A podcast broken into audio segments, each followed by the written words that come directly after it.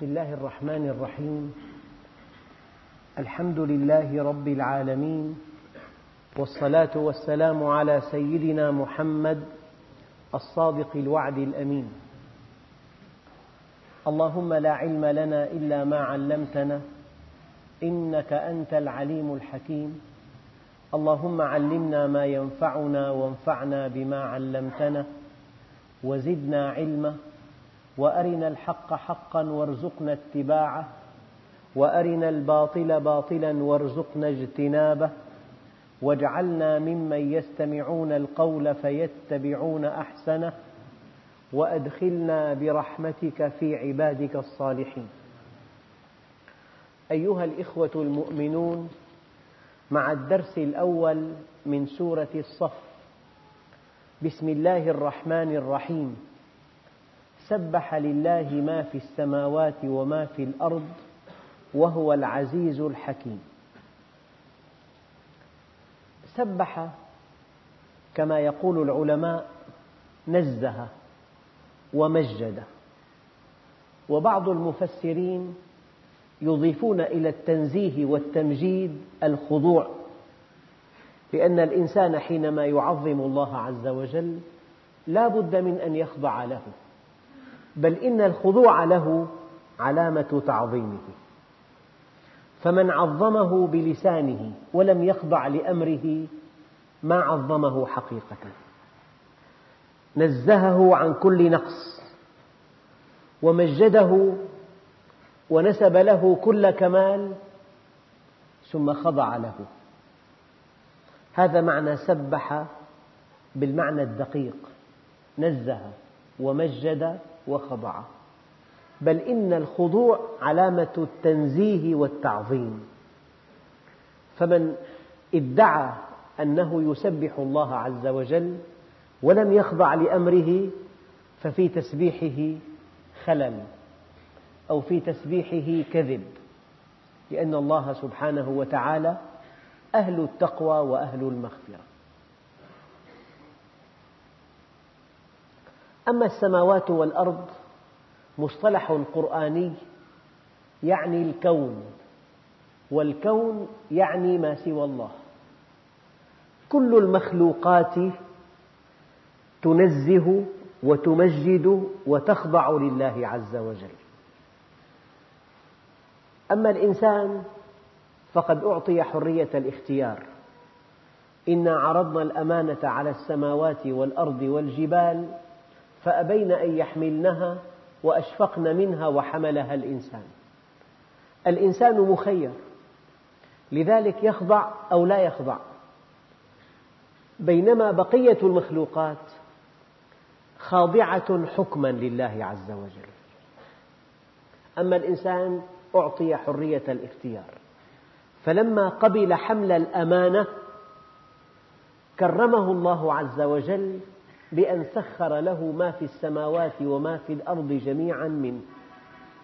فالإنسان مخلوق أول والإنسان مخلوق مكرم والإنسان مخلوق مكلف. مخلوق أول إنا عرضنا الأمانة على السماوات والأرض والجبال فأبين أن يحملنها وأشفقن منها وحملها الإنسان.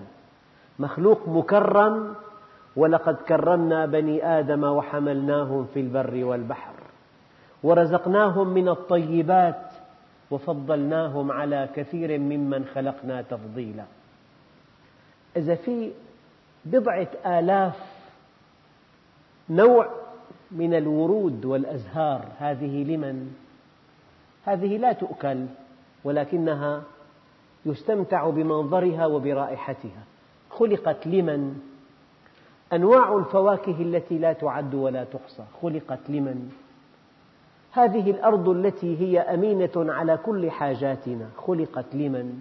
هذا معنى ولقد كرمنا بني آدم وحملناهم في البر والبحر ورزقناهم من الطيبات وفضلناهم على كثير ممن خلقنا تفضيلا والإنسان هو المخلوق المكلف لقوله تعالى وما خلقت الجن والإنس إلا ليعبدون. فكل ما في الكون بسماواته وأرضه يسبح لله. تسبيح تنزيه وتسبيح تمجيد وتسبيح خضوع. إلا الإنسان. إلا الإنسان الذي هو سيد المخلوقات. الذي خلقت سخرت له السماوات والأرض. هذا الإنسان أعطي حرية الاختيار فإما أن يؤدي الأمانة التي حملها وإما أن يخون الأمانة. هو حينما قبل حمل الأمانة لم يكن ظلوما جهولا. إنه كان ظلوما جهولا بحمل الأمانة؟ الجواب لا. أما حينما حملها وخانها إنه كان ظلوما جهولا. هو حينما قبلها لم يكن ظلوما جهولا كان طموحا. فلما خانها كان ظلوما جهولا. أيها الإخوة الكرام مما يلفت النظر في القرآن الكريم قوله تعالى إن هم الكفار كالأنعام بل هم أضل سبيلا. حار المفسرون في معنى قوله تعالى بل هم أضل سبيلا. إنهم كالأنعام بهائم. يعيشون ليأكلون. يأكلون ويتمتعون كما تأكل الأنعام. أما ما معنى قوله تعالى بل هم أضل سبيلا؟ لأن أشد الوحوش شراسة. تنتهي وحشيته حينما يملأ بطنه. فإذا ملأ, ملأ بطنه لا يعتدي على أحد. قد تمر أمام الوحش الكاسر أضعف الحيوانات. حينما يكون شبعا لا يعتدي على أحد. أما الإنسان لو, وفرت له كل حاجاته حينما يبتعد عن الله عز وجل يستطيل على خلقه حتى تغدو يغدو الشر عنده هدفا. يعني هذه القنبلة التي ألقيت على هيروشيما وقتلت ثلاثمائة ألف إنسان في أربع ثواني. هذه وحشية ما بعدها وحشية. الأسلحة الجرثومية الأسلحة الكيماوية الأسلحة النووية. الآن في أسلحة إذا ألقيت قنبلة على مدينة لا تقتل إلا البشر وتبقى الأبنية كما هي. من أجل أن نأخذ المدينة غنيمة كما هي دون أن نهدمها. فالإنسان حينما يبتعد عن الله عز وجل يغدو شر مخلوق على وجه الأرض. إن الذين آمنوا وعملوا الصالحات أولئك هم خير البرية. أما الذين كفروا في نهاية الآية أولئك هم شر البرية. فالإنسان إما أن يكون فوق الملائكة المقربين وإما أن يكون في أسفل سافلين. بل هم أضلوا سبيلا. يعني وحشية الإنسان تفوق أشد الوحوش شراسة. هذا إذا ابتعد عن الله. ومعنى بل هم أضلوا سبيلا؟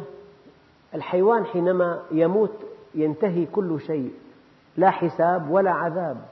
ولكن الإنسان حينما يموت تبدأ متاعبه محاسب عن كل كلمة وعن كل حركة وعن كل سكنة وعن كل ابتسامة وعن كل وصل وعن كل قطع وعن كل غضب وعن كل رضا وعن كل عطاء وعن كل منع. أضل من الحيوانات لأنهم مكلفون وسيحاسبون. أضل من الحيوانات لأن وحشية الإنسان تفوق حاجاته. التي يحتاجها. سبح لله ما في السماوات وما في الأرض وهو العزيز الحكيم. عزيز لا ينال جانبه. عزيز فرد لا شريك له. عزيز يستحيل أن تحيط به. عزيز يحتاجه كل شيء في كل شيء. فرد لا شريك له. يحتاجه كل شيء في كل شيء لا يحاط به. بعيد المنال. حكيم كل شيء وقع أراده الله وكل شيء أراده الله وقع. وإرادة الله متعلقة بالحكمة المطلقة والحكمة المطلقة متعلقة بالخير المطلق. أيها الإخوة دققوا فيما سأقول. الشر المطلق أي أن الشر للشر لا وجود له في الكون بل إن الشر المطلق يتناقض مع وجود الله. إما أن تؤمن بأن لهذا الكون إلها رحيما حكيما عادلا وإما أن تؤمن بالشر المطلق. الشر موجود لكن النبي عليه الصلاة والسلام قال والشر ليس إليك. الشر ليس إيجابيا. يعني حينما تضع مادة سكرية في محرك سيارة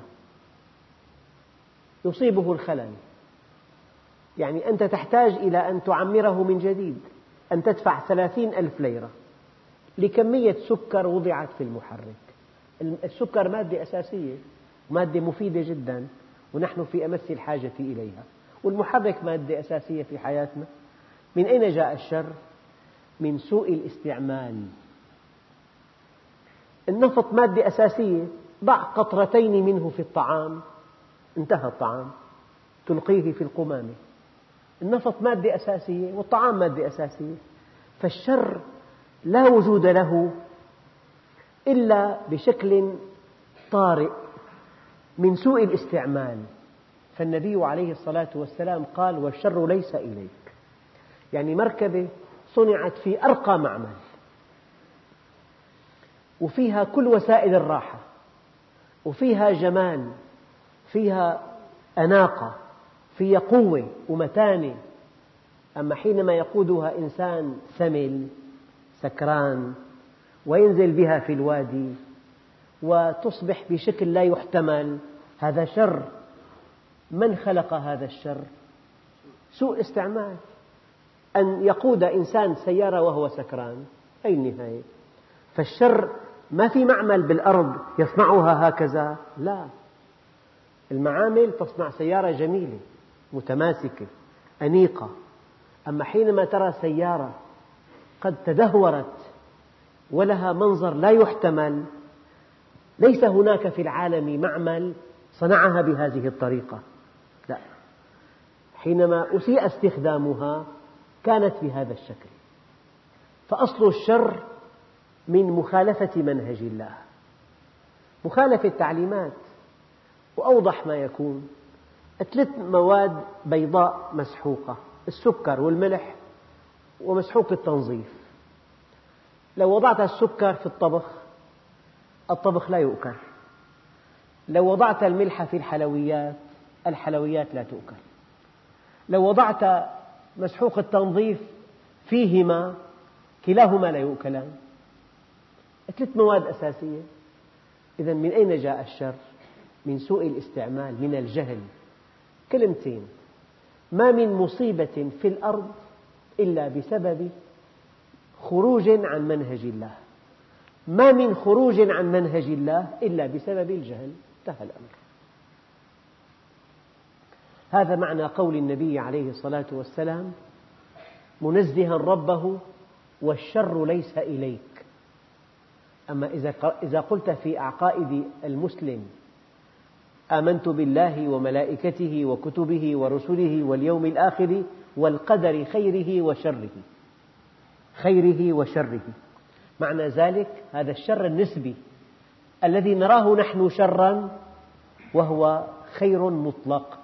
وتحسبونه إن الذين جاءوا بالإفك عصبة منكم لا تحسبوه شرا بل هو خير خير. الحقيقة أن كل شر تتصوره شرا هو خير مطلق. لكن شر بالنسبة لإنسان محدود الأفق. يعني مؤمن ركب مركبة تدهورت به. طبعا أصيب بجرح عميق في حوض في وسطه وكسر في حوضه.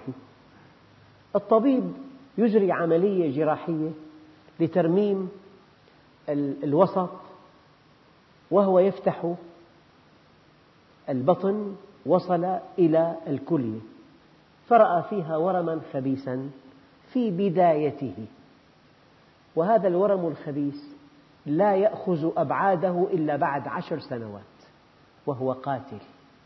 أما في بداياته علاجه سهل جدا لأن الكلية لو استؤصل نصفها لبقي الإنسان حيا. ففيما يبدو أنه صار في حادث أما حينما أردنا أن نضمد الجراح وأن ننظف الجراح وصلنا إلى الكلية فإذا فيها ورم خبيث. استؤصل نجا هذا الإنسان من هذا المرض القاتل. فهذا الحادث خير أم شر؟ خير طلع. يمكن أن تقيس هذا على كل المصائب. يعني إنسان عنده مزرعة. ممكن يضمنها بخمسمائة ألف. أتاها يوم الحصاد فإذا هي خاوية على عروشها. فطاف عليها طائف من ربك وهم نائمون. فأصبحت كالصريم. لما رأوها قالوا إنا لضالون بل نحن محرومون. قال أوسطهم ألم أقل لكم لولا تسبحون؟ قالوا سبحان ربنا إنا كنا ظالمين. الله قال كذلك العذاب. بسبب هذه الخسارة الكبيرة رجعوا إلى الله وتابوا إليه واصطلحوا معه. فلما اصطلحوا معه عوضهم عن خسارتهم أضعافا مضاعفة. فهذا المحصول المدمر خير أم شر؟ خير. يجب أن نؤمن أن الشر الذي يفعله الإنسان يوظفه الله عز وجل للخير المطلق. إنسانة ذهبت لتفحص صدرها في مستشفى. الموظف أهمل فأعطى قريبها نتيجة امرأة ثانية مصابة بالسل. أليس هذا خطأ كبير؟ أن تقدم لإنسان صحيح ما يفيد أنه مريض بمرض عضال هذه الإنسانة بقيت تبكي وتبكي إلى أن هديت إلى أن تصطلح مع الله وأن تتوب إليه وأن تعود إليه وأن تؤدي الصلوات وأن تتحجب ثم تبين أن الخطأ من الموظف. هي سليمة الصدر ما فيش. طيب هذا الخطأ الذي فعله الموظف خطأ وشر كيف وظفه الله عز وجل؟ للخير. كل أخطاء البشر توظف للخير. لو سألتموني ما الدليل؟ قال تعالى وكذلك نولي بعض الظالمين بعضا بما كانوا يكسبون. قال تعالى إن فرعون علا في الأرض شرير وجعل أهلها شيعا يستضعف طائفة منهم يذبح أبناءهم ويستحيي نساءهم إنه كان من المفسدين. هذا الشر شر فرعون وظفه الله عز وجل لخير المستضعفين ونريد أن نمن على الذين استضعفوا في الأرض ونجعلهم أئمة ونجعلهم الوارثين. ونمكن لهم في الأرض. فإذا رجعوا واصطلحوا مكناهم وقويناهم على فرعون ليتوب ثانية على أيديهم. ونمكن لهم في الأرض ونري فرعون وهامان وجنودهما منهم ما كانوا يحذرون. هذه سنة الله في خلقه. إذا عصاني من يعرفني سلطت عليه من لا يعرفني. وكذلك نولي بعض الظالمين بعضا بما كانوا يكسبون. بشكل ملخص الشر المطلق لا وجود له في الكون بل إن الشر المطلق يتناقض مع وجود الله ما الشر المطلق؟ النسبي أن تأتي بالمبضع وأن تفتح البطن وأن يخرج الدم غزيرا وأن تغلق هذه الأوعية والشرايين وأن تصل إلى الزائدة فتستأصلها لأنه لا بد من استئصالها. إن آلامها لا تحتمل وتصبح عندئذ خطرا على حياة الإنسان. فتح البطن وانهمار الدم واستئصال الزائدة شر مطلق أم نسبي؟ نسبي. أما لو جاء إنسان وبقر بطن إنسان بلا سبب نقول هذا شر مطلق. بالمعنى التوضيحي. فحينما أفتح البطن لأستأصل ورما خبيثا أو لأستأصل زائدة ملتهبة فتح البطن لا يسمى شرا. يسمى شر نسبي موظف للخير. أما حينما أفعل الشر للشر هذا اسمه شر مطلق. لا وجود له في الكون لأنه يتناقض مع وجود الله. هكذا الإيمان. لذلك يظنون بالله غير الحق ظن الجاهلية. بعض المؤمنين يظن بالله غير الحق ظن الجاهلية. الله جل جلاله كماله مطلق. وهو العزيز الحكيم. هذا الكلام حول كلمة الحكيم. يعني الشيء المناسب في الوقت المناسب بالقدر المناسب بالأسلوب المناسب ومعنى الحكيم أن كل شيء وقع لا بد من أن يقع. ولو لم يقع لكان نقصا في حكمة الله. أبدا. من هنا قال بعض الأئمة ليس في الإمكان أبدع مما كان أو ليس في إمكاني أبدع مما أعطاني. وحسن الظن بالله ثمن الجنة. ونحن في الدنيا. يعني في شر. أما هذا الشر نسبي. وهذا الشر موظف للخير. قال تعالى ولنذيقنهم من العذاب الأدنى دون العذاب الأكبر لعلهم يرجعون. أيها الإخوة الكرام لو أحصيت المؤمنين في الأرض وكأنني لا أبالغ لوجدت تسعة أعشارهم اصطلحوا مع الله على أثر مصيبة نزلت بهم. فهل تعد المصيبة شرا؟ أعرف رجلا سمعت قصته في قطر آخر يعني متفلت منغمس في المعاصي كلها. لم يدخل حساب الآخرة في حساباته إطلاقا. عنده بنت صغيرة يعني أخذت جزءا من عقله من شدة حبه لها. أصيبت بمرض خبيث في دمها. انقلبت حياته جحيما. لم يدع طبيبا إلا وعالجها على يديه. لم يدع بلدا إلا وذهب إليه إلا أن إلى أن اضطر إلى بيع بيته. والسفر إلى بلد أجنبي بغية معالجتها. فجأة خطر في باله.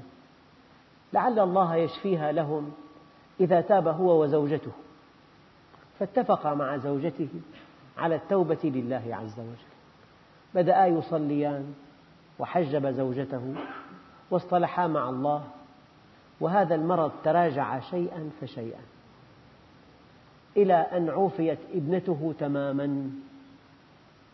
طيب هذا الإنسان كان متفلتا كان شاردا كان في طريق جهنم كان هالكا في الدنيا والآخرة.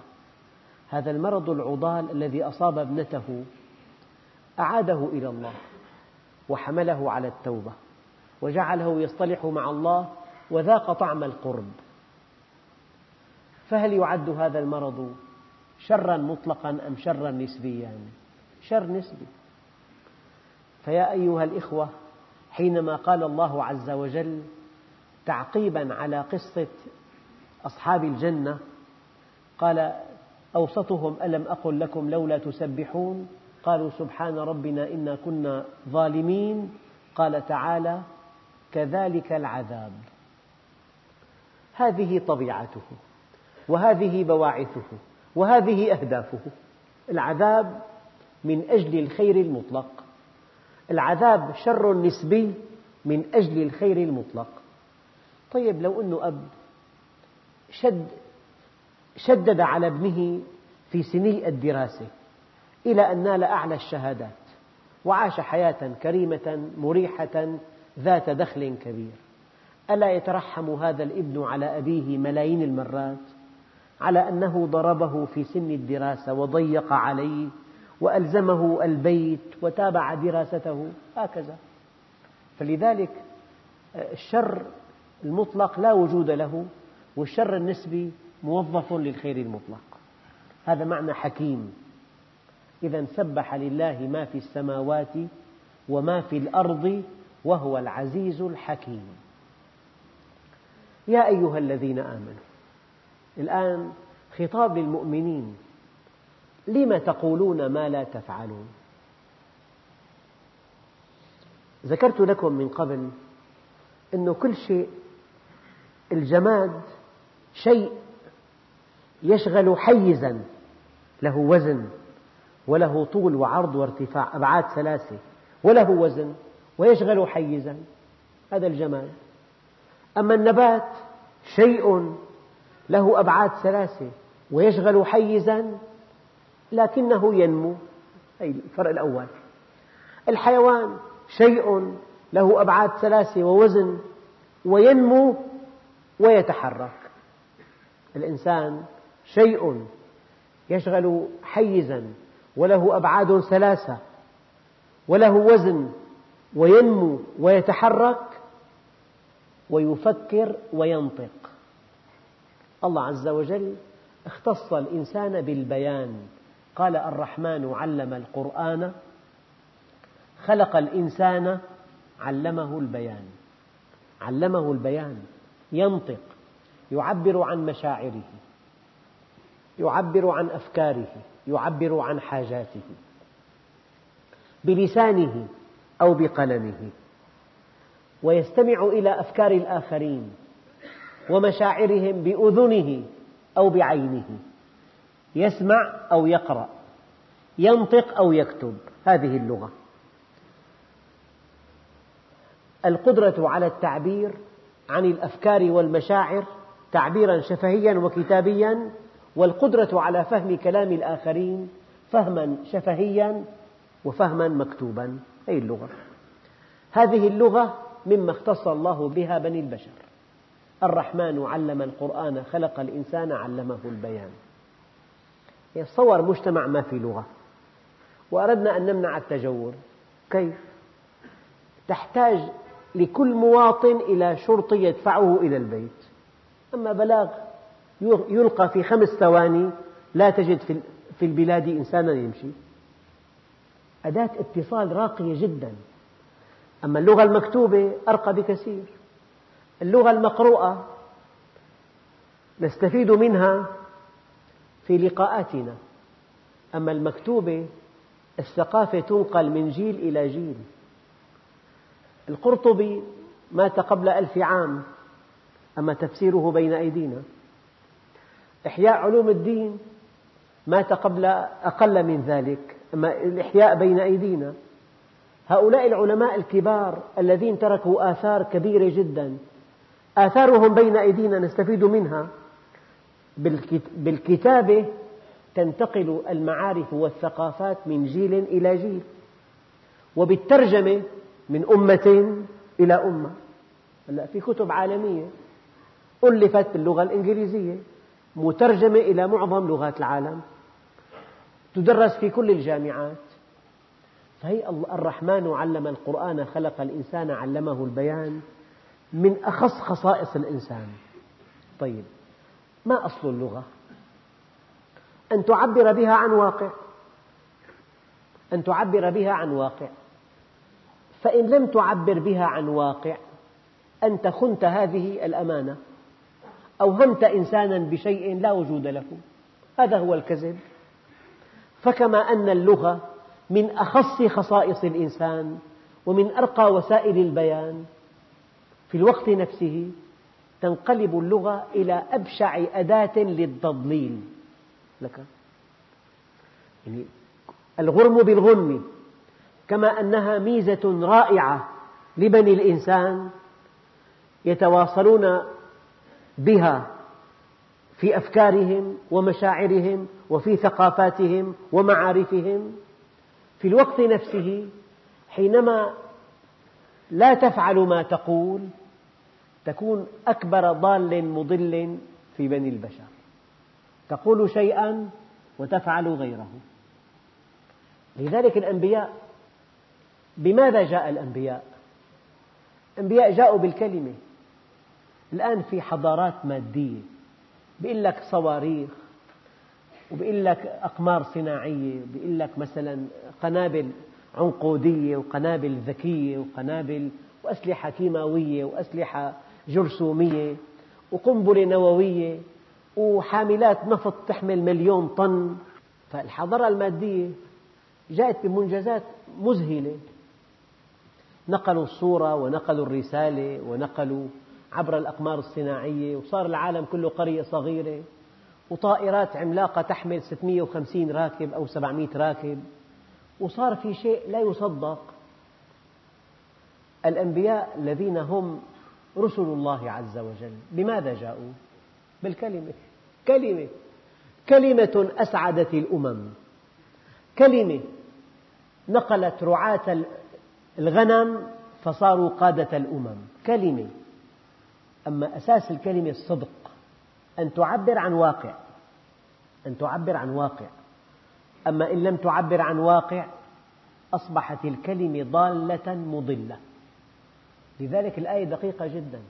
يا أيها الذين آمنوا لم تقولون ما لا تفعلون؟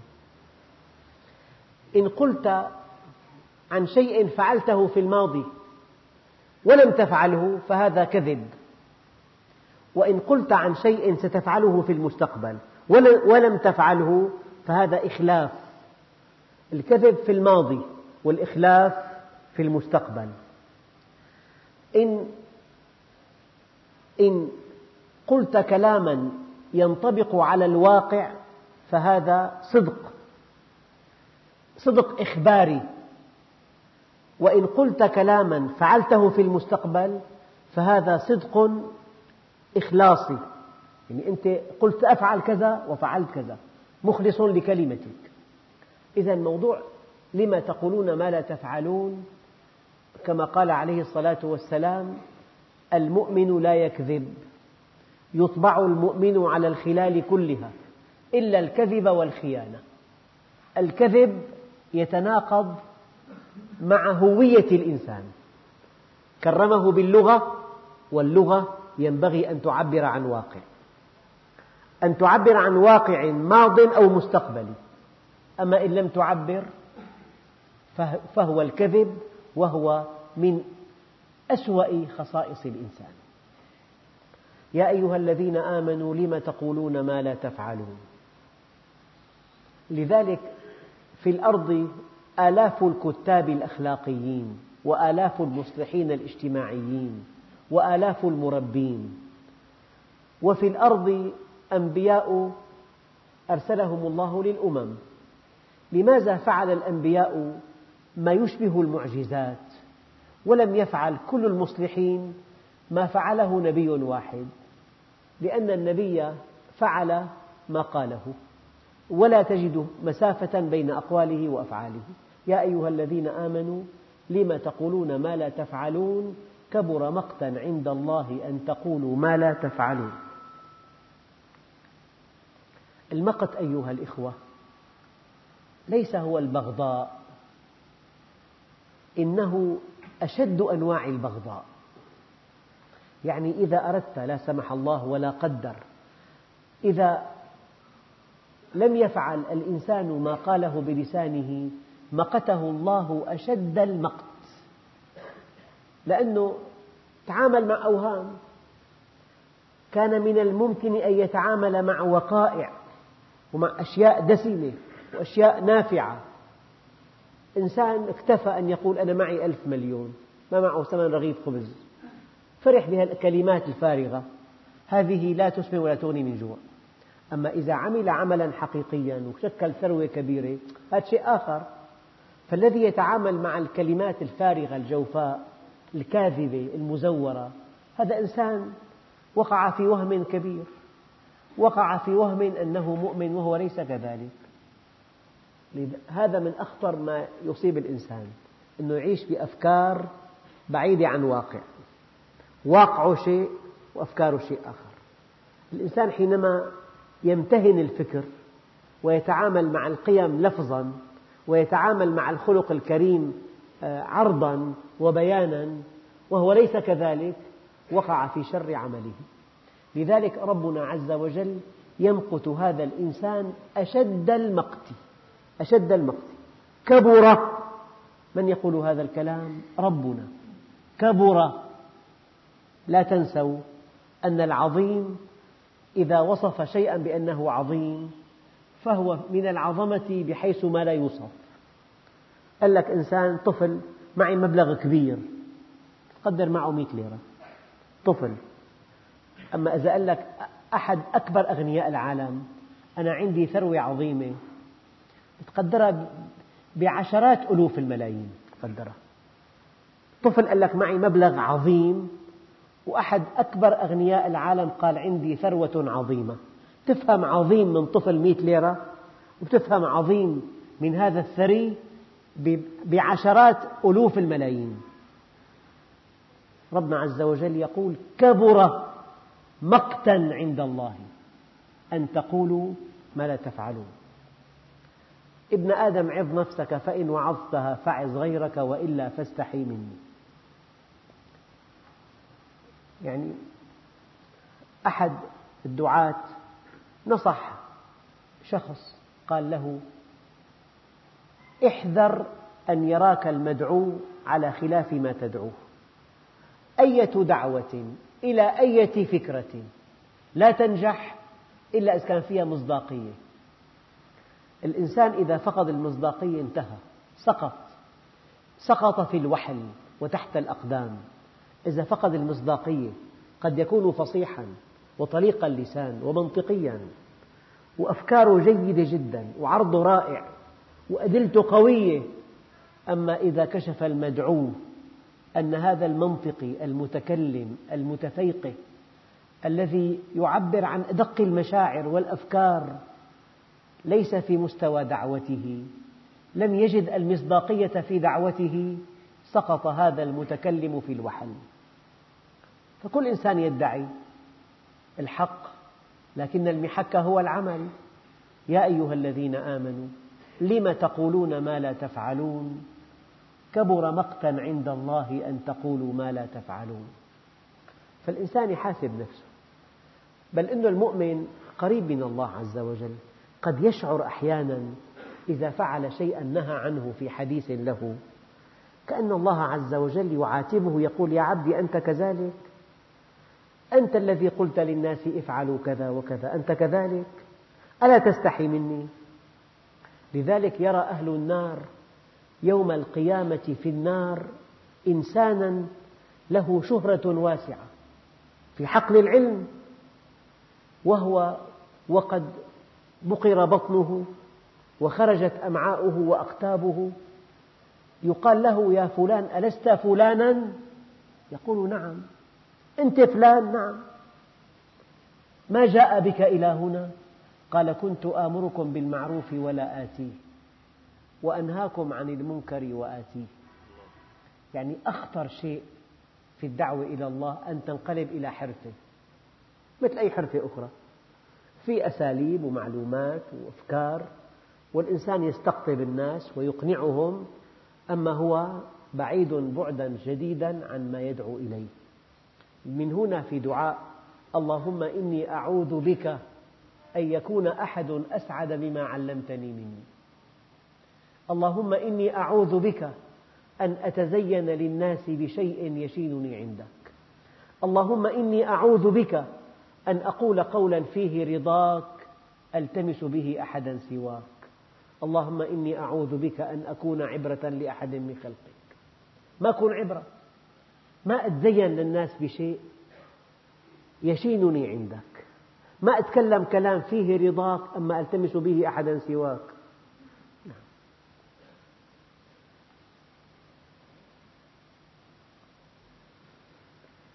يا أيها الذين آمنوا لم تقولون ما لا تفعلون؟ كبر مقتا عند الله أن تقولوا ما لا تفعلون. إن الله يحب الذين يقاتلون في سبيله صفا كأنهم بنيان مرصوص. يعني نستنبط من هذا من هذه الآية أن الله يحبنا أن نكون متعاونين متكاتفين أن نكون صفا واحدا ألا نكون متفرقين.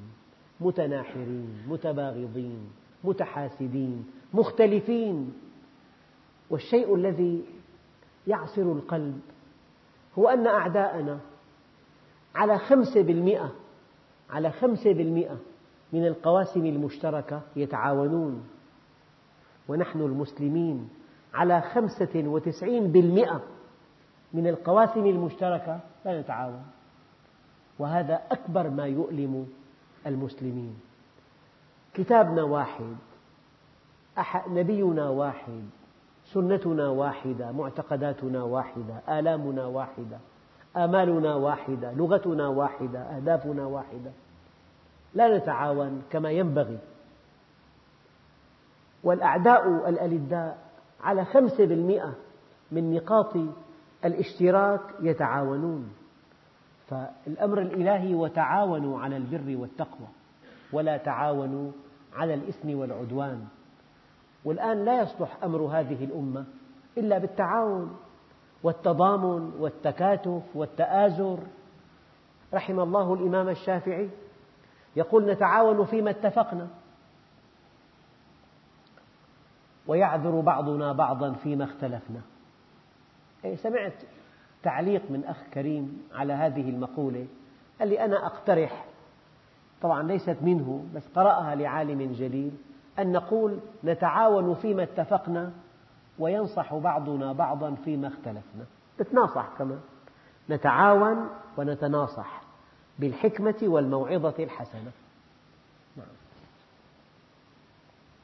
فهي الآية الكريمة إن الله يحب الذين يقاتلون في سبيله صفا كأنهم بنيان مرصوص يحبنا الله أن نكون متعاونين غير مختلفين متعاونين بكل مشاعرنا وقلوبنا.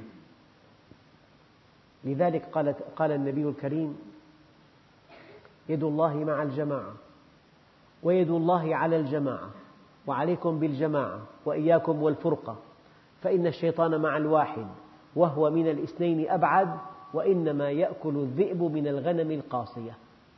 وصلاة الجماعة تعدل صلاة الفرد بسبع وعشرين ضعفا. ومن صلى الفجر في جماعة مصلى الفجر في وقته في جماعة في أقرب المساجد إليه فهو في ذمة الله حتى يمسي. ومن صلى العشاء في جماعة فهو في ذمة الله حتى يصبح. طيب ما قولكم؟ أن المؤمنين إذا كانوا في قتال وفي خط المواجهة الأول في ساعات الالتحام مع العدو ودخل وقت الظهر عليهم أن يصلوا جماعة. في القرآن الكريم تفصيل لصلاة الجماعة في أثناء الحرب. فإذا كان في أثناء الحرب ينبغي أن نصلي جماعة. فما القول في أيام السلم؟ والطمأنينة. فالإنسان الذي لا يصلي جماعة يعني ليس له جماعة ينضم إليها يتعاون معها يستقي من علمها يهتدي بفتواها. الإنسان ضائع الإنسان قوي مع أخوه. يعني الأجانب بيقولوا واحد زائد واحد ثلاثة أيام اثنين ينتج عنهما أفكار أكثر من عشرة. قل إنما أعظكم بواحدة أن تقوموا لله مثنى وفرادى ثم تتفكروا ما بصاحبكم من جنة. إن الله يحب الذين يقاتلون في سبيله صفا كأنهم بنيان مرصوص. لذلك كل ما من شأنه أن يقوي هذه العلاقة أمر به النبي أمر بإفشاء السلام أمر بتلبية الدعوة أمر بعيادة المريض. أمر بالتهنئة إذا أصابه خير. أمر بالتعزية. أمر بتشييع الجنازة. أمر بالعطف والإحسان. أمر بإكرام اليتيم. كل ما من شأنه أن يقوي العلاقة بين المؤمنين أمر النبي به. وكل ما من شأنه أن يبعد, العداء يبعد فيما بينهم نهى, الله نهى النبي عنه. نهى عن الغيبة. تمزق المجتمع. نهى عن النميمة نهى عن السخرية نهى عن المحاكاة تقليد نهى عن اللمز والغمز. كل ما من شأنه أن يضعف العلاقة بين المؤمنين نهى النبي عنه. معنى ذلك لو جمعنا الأحاديث المسلم أخو المسلم لا يظلمه ولا يخذله ولا يحقره ولا يسلمه. كل المسلم على المسلم حرام ماله ودمه وعرضه. والله في عون العبد ما كان العبد في عون أخيه. يطلعوا 200 حديث تقريبا. كل ما من شأنه أن يقوي العلاقة بين المؤمنين أمر النبي بها. كل ما من شأنه أن يضعف العلاقة ولا تنازعوا فتفشلوا وتذهب ريحكم. سيدنا عمر وسيدنا الصديق رضي الله عنهما بعد موت النبي عليه الصلاة والسلام صار في خلاف حول الخلافة فسيدنا الصديق قال لعمر رضي الله عنه يا عمر مد يدك لأبايعك. أبو بكر أقوى وأفضل وأقدم. يقول سيدنا عمر فيما أذكر أنه أي أرض تقلني أو أي سماء تظلني إذا كنت أميرا على قوم فيهم أبو بكر. هي فوق طاقتي. لا أحتملها. فقال له الصديق أنت أقوى مني يا عمر. فقال له عمر أنت أفضل مني. عندئذ قال عمر قوتي إلى فضلك. نتعاون. الحقيقة, الحقيقة التعاون حضارة والتنافس همجية. كل ما ارتقى الإنسان في على مستوى البيع والشراء بيتنافسوا الباعة الكل ما بيربح الكل بيفلسوا. همجية التنافس أما التعاون حضارة. أيها الإخوة حينما قال الله عز وجل وتوبوا جميعا أيها المؤمنون. ماذا نستفيد من كلمة جميعا؟ أي حينما يتوب المؤمنون جميعا نقطف ثمار الإيمان جماعة. إذا أنت عايش بين إخوة مؤمنين ممكن تتعامل معهم كلهم براحة من دون خوف. إذا ما في إيمان ما في استقامة صار كل تعامل مع واحد معركة. تخاف يقمصك تخاف يغدرك. كل شيء في لغم كل شيء قد ينفجر أمامك.